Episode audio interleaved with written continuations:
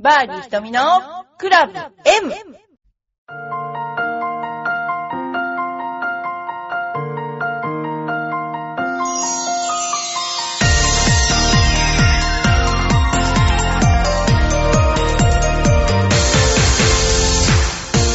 こんにちは、ひとみです。えー、夏ももう終わりですね、皆さん。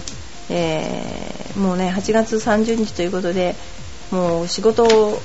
の、ね、仕事も大変なんじゃないかと、お母さんももうこれからまたお弁当作りが始まるとか、いろいろですね、大変な、えー、時期ですよね。ですけども、あまり夏休みの終わりの、あのね、宿題が終わらない子供とか、いっぱいいると思いますけれども、えー、ゴルフの方ねゴルフの方は皆さん腕はどうでしょうか、えー皆さんと一緒にまたゴルフの話題をですね、えーいっぱいお話しさせていただきたいと思います。それではですね、えーまちょっと質問ちょっと行かせていただきたいと思います、えーゴルフのクラブをプレゼントしたい。自分は全くしないのですが妻がやり始めたのでフルセットをプレゼントしたい。と思っています。サプライズでプレゼントしたいのですがやはり服みたいに体に合わせて購入した方がいいのでしょうか。それとも身長だけ情報があれば大丈夫なんでしょうか。ちなみに初心者用練習用でバッグと合わせていくらぐらいでしょうか？そうですね。あのねこの人優しいですね。あの自分はゴルフを全くしないのですが妻がやり始めたのでフルセットをプレゼントしたいとか。もう何これっていう感じですよね。すごいですねこれね。でえっとサイズ？サプライズでだよね。やっぱりでも慎重でしょうね。でも女性用のクラブってほとんどあの一定なのであのよっぽど背が高くならないない限りはもうあの同じようなあのものですから。でもしあの大体クラブの値段ってえー小畜梅になっていてすごい安い量産品のものでフルセットもあるしあの高いものもあります。でもまず最初は別に安いのでいいんじゃないかな。それでフルセットを買ってあげてそしてあのーそうですね。その時に大体バッグとかあの売ってます。靴とかも。で靴はねやっぱり履いてみないとよくありませんからあとグローブと靴はあの後から買いに行くとしてまあでもその奥さんにしてみたらフルセットをポンと枕元にプレゼントしてあったらですねこれはもう靴とかねそんなバッグとかどうでもいいぐらい喜んでしまうのではないかと思います。まあ、そのもしかしたら奥さんがやっている練習場で、えーこういうクラブを持ってる人が多いとかそういうなんかその練習場のカラーもあるかもしれないんだけどもすごいですねですから大体女性用は量販のものでしたら全てほとんどサイズが一緒ですからあの気にしないで買ってあげた色とかねシャフトの色とかそういうのの好みの方があるかもしれませんね。いいですね。すごい。もうこういう人もいるんだ世の中にはね。もう聞いたみんなって感じですよね。いやーいるんだなこういう人な。すごいな。自分もでもこれ一緒にあのこの方なさったらもっと面白いかもしれませんね。どうなんでしょう。かえって喧嘩になったりによくわかんないですけど。次、えーゴルフ業界で仕事をされている方いますか？ゴルフゴルフに関する仕事に就きたいんですが例えばゴルフ場キャディゴルフショップいろんないろいろあると思いますがどうやって就職したか仕事の内容給料将来性などなるべく詳しく知りたいです。もしいましたら教えてください。ちなみに自分は北海道に住んでいます。北海道は半分ゴルフ場半分スキー場でしょゴルフ場がね。あの私あの札幌後楽園というゴルフ場にあの練習させてもらってましたけどもまあ左足下がりのすごいことといったら、まあ、あのゴルフ場が冬スキー場になるのでものすごい傾斜でしたね。であのただ今大体ゴルフ場も潰れてきちゃったりしているので全国にあるとも限りませんけれども、まあ、お近くのコースで例えばそうですねゴルフショップっていうのはゴルフ場の付帯施設なので多分社員かバイトがやってると思います。で、えーコース化というのもありますがコースかバイトだと時給900円って話聞いたことあります。でキャディは1万円とか1万ちょっとじゃないですかね。であの仕事の内容としてはあのキャディーさんはキャディでゴルフショップもやだいたい今ねゴルフショップだけやってるってことはなくて、えー、ある時間は、え、レストランのお手伝い。ある時間は、えー、マスター室みたいな感じで人件費を削減しているのでいろいろぐるぐるぐるぐるみんな回ってるんじゃないかなと思います。で将来性ですね。うーん将来性もだからそのあるゴルフ場に勤めるかどうかの問題だと思いますね。でゴルフが好きだからゴルフ場に就職するっていう手もあるけども大体ゴルフ場って田舎の方にあるので、まあ、そこに通っていくようになるのかな。でもねこれからの話ですけど私もっともっともっともっと人件費は削減されていくと思うしキャディーというのはアルバイトでしか成り立たなくなっていくんじゃないかなと思ってるんです。ハウスキャディーがいるっていうのはよっぽど古いゴルフ場かな。なぜかというと、まあ、キャディーさん付きカート付きっていうのもありますけどもなかなかもう今はもうセルフですね。ほとんどセルフ。ですから私あの多分ゴルフ業界ってこれからものすごく変わると思います。でものすごく変わるので、まあ、つい最近の変化から言えばキャディーさんが本当にいなくなりました。昔はゴルフ場といえばキャディーマスターというのがキャディーさんを配属する人が必ずいたんですがもうそれもいないでしょ。でアメリカと同じような形になるとしたらもう、えー、フロントもない。ただあのショップがあってショップでスタート取って出てく。っていうスタイルになるでしょう。とするとえっと、アメリカの場合はゴルフショップに勤めるのがゴルフプロというプロフェッショナルでないとできないという風になってるんですね。ですから、まあ、ゴルフ場には、まあ、ゴルフのプロがいてその人が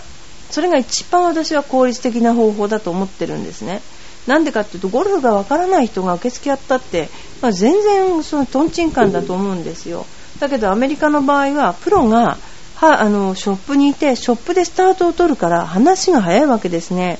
なのでもうそういう単純な、えー、風に変わっていくし接待はもうほとんどなくなっていくと思いますですからこれから、まあ、どんどんどんどんゴルフ場も淘汰されてあのー、まあ、ところてんみたいにねこうハーフあラウンドして終わりっていう時代は多分私は終わると思いますね。ということであのこれから過渡期に入っていくと思います。過渡期に入ってどういうゴルフ場が残るのかななんて私は楽しみにしていますよね。ではい。次にちょっとお読みしたいと思いますのはえー、とそうですね。ちょっとお便りを読んでみたいと思いますけれどお便りどこ行った？あったぞ。はい。お便り。よい子のママ、よい子ママさん、えー、ひとみさんこんにちは。娘が夏休みに入り、何かと外出が多くなりました。いいですね。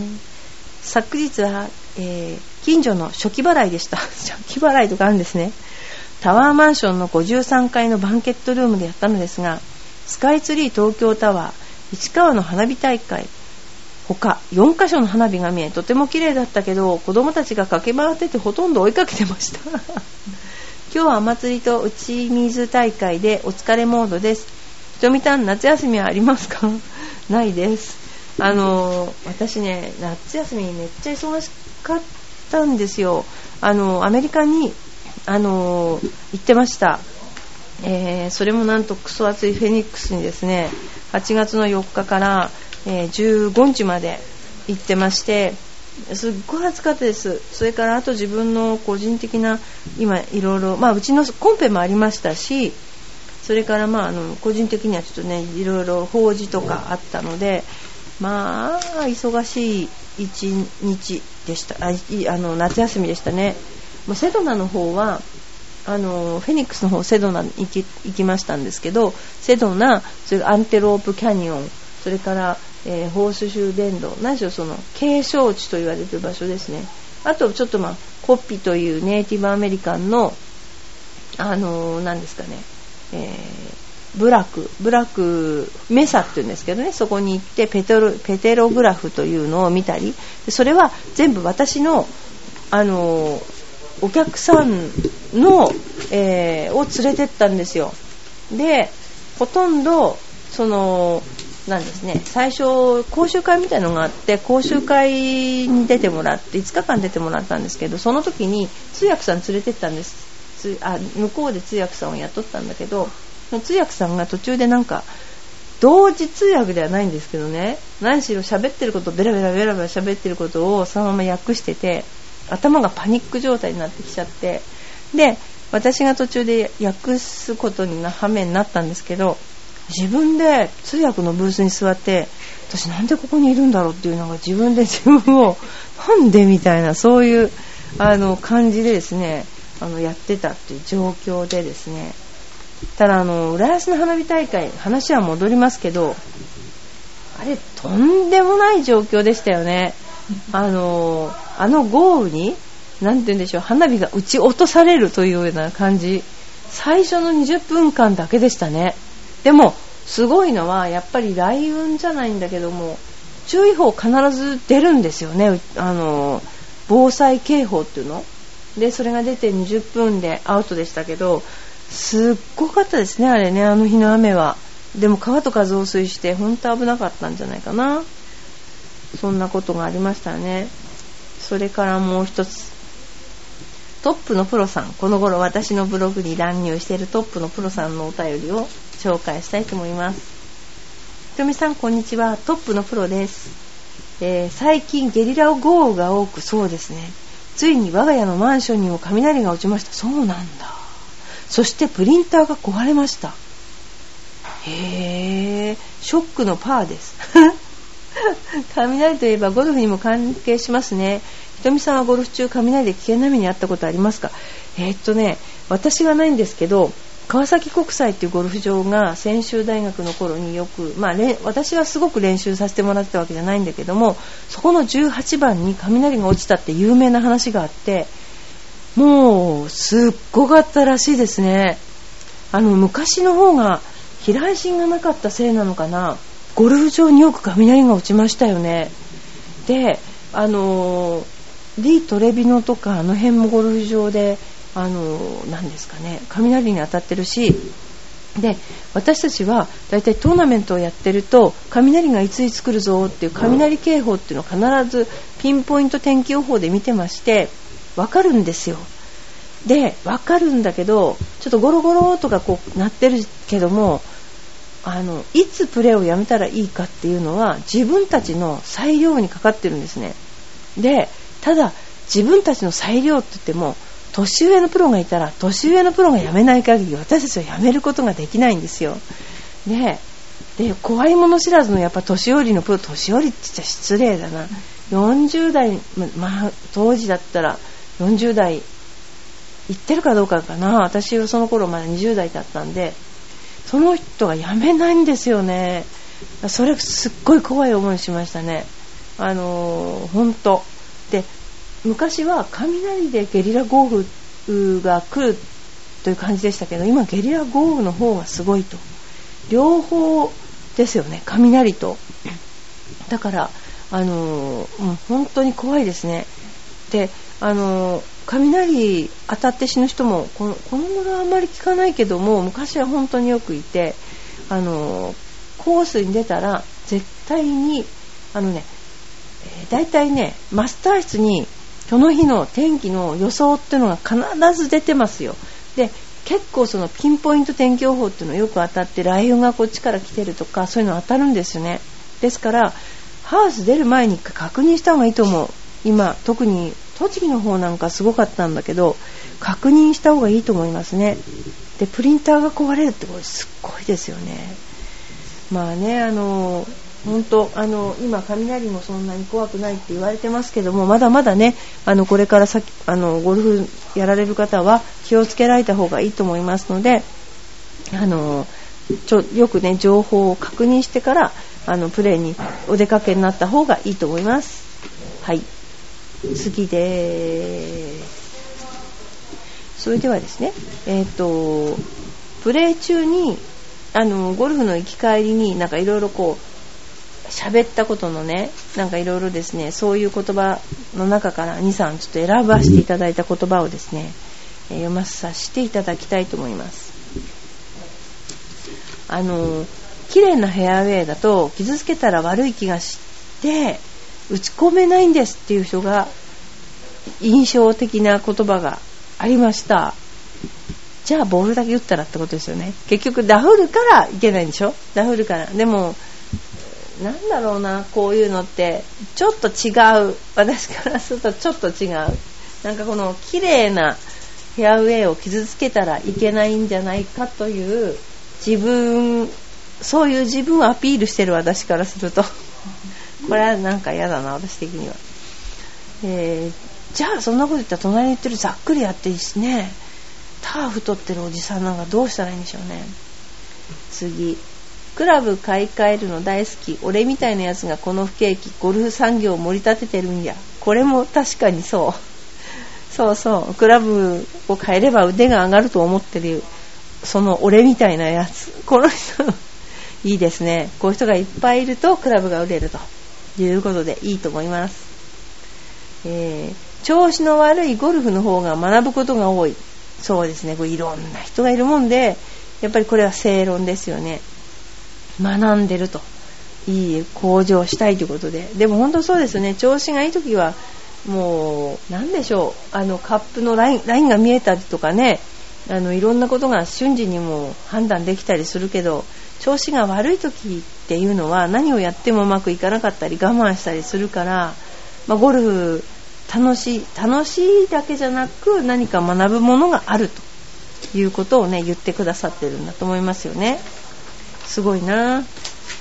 いろんな人がいろんな考え方がありますねゴルフね。本当に。えー、子供は2人までにしているんです。家族みんなでゴルフしたいから。少子化政策ですねこれね。あの家族4人でゴルフしたいと思ってねいるわけですよね。まあ、子供が無事成長されることをお祈りするというか、まあ、ゴルフしねあのゴルフをみんなでするっていうのは本当楽しいと思いますね特に親がね楽しいと思います。だからぜひあのゴルフをね皆さんでできるようにちっちゃい頃からやるとねいいと思いますよ。ということで今日もいろいろとあのお便りを紹介してきたんですけれども、えー、1人ねあのあちょっとねお知らせがあります。一つお知らせがあります、えー、エパックファミリーゴルフスクールでは9月27日に、えー、レディースコンペを行います。で今までコンペは男性もみんな入れてたんですけれどもで1万円コンペと称して1万円でやっていたんですけどもね今回は女子だけで、えー、1万円コンペをやります。で丸の内クラブでやります。丸の内クラブというのは非常にフラットでとてもいいスコアが出るコースです。それでですねあのー、普通にコースを回れる方はあのー、普通のルールで回っていただいて自分のハンデでコースを回っていただきます。そして次にもし、あの、今、あまり上手でない方、上手でない方の場合には、救済ルールを作っていて、例えば、あの、バンカーに入って2回出なかったら手で投げてもいい。それから10以上打ったら10でいい。もう一つは3パット以上したらもう3でいいと。あと素振りは、あ空振りは素振り、あ空振りは、えっ、ー、と、空振りとカウントしない。という、こんな豪華なですね、豪華な中でやってスコアを競うというですね、これふざけた内容でですね、こういうのないと思うんですよね、私ね。で、早くコースに出たかったら、こういうようなことが一番いいと思うので、やっぱりノリとしてはですね、マジに考えないで、まず出てみることが一番だと。マジに考えるとですね、あの、嫌だなあの、おばさん、どのおばさんと回るのかなとかね、あの、なんかそういうのあるじゃないですか。一切関係ないですから、スポーツですから、これは。あの、皆さんが上手くなっていただくことが、胃の一番に大事なことなので、えそういうレディースコンペを開催いたしますので、ぜひぜひ皆さんにあのいらしていただきたいと思います。それから、あの、ファミリーゴースクールエパックでは、ジュニアのゴルフも応援しています。で、皆さんの中でやっぱり試合に出たいなという方があれば、あの、試合に出たいという意思表示をしていただいて、あの、まあ、選手コースといっても、私からすれば大して厳しいコースではないんですけども、そこで腕を磨いていただくような形になります。で何しろ子供で一番大事なことはショートゲームも大事なんですよ。だけども何しろホームを作る。そのホームというのは財産だからひな形を作っていただくということがジュニアの一番の財産になるのでやっていただきたいと思います。プラスやっぱりメンタルですね。ジュニアで大事なのはメンタルトレーニング。あの今なかなか学校ではあのメンタル的にはアマちゃんに育っているのが今の小学生とかだと私は思っています。それであのゴルフでは厳しくあのそういった形、あの、なんていうのかな、まあ、内流ですけども、あの、厳しくやっていくことが、今後のその子の人生にとってプラスになるということを必ず私は思っているんですね。ですから、あの、あとは事なかれ主義で、ただ親がやってるから、あの、自分もやってるんだとか、そういうんじゃなくて、もう絶対上手くなりたいからやりたいんだとか、その、なんていうかな、そういう子供を育てていきたいなと思っています。ということですね。で、今、あの、いろんな方の、それで今お便りをあの読まさせていただいてるんですけども、もっともっと皆さん、よろしければお便りいただいて、そしてそのお便りに対する質問ももっともっとお答えしていきたいと思います。ということで、えー、バーディー瞳のクラブへまた、あの、皆さんに、今度はそうですね、9月にありますから、9月の、あの、情報をですね、お伝えしたいと思います。はい、それではさようなら。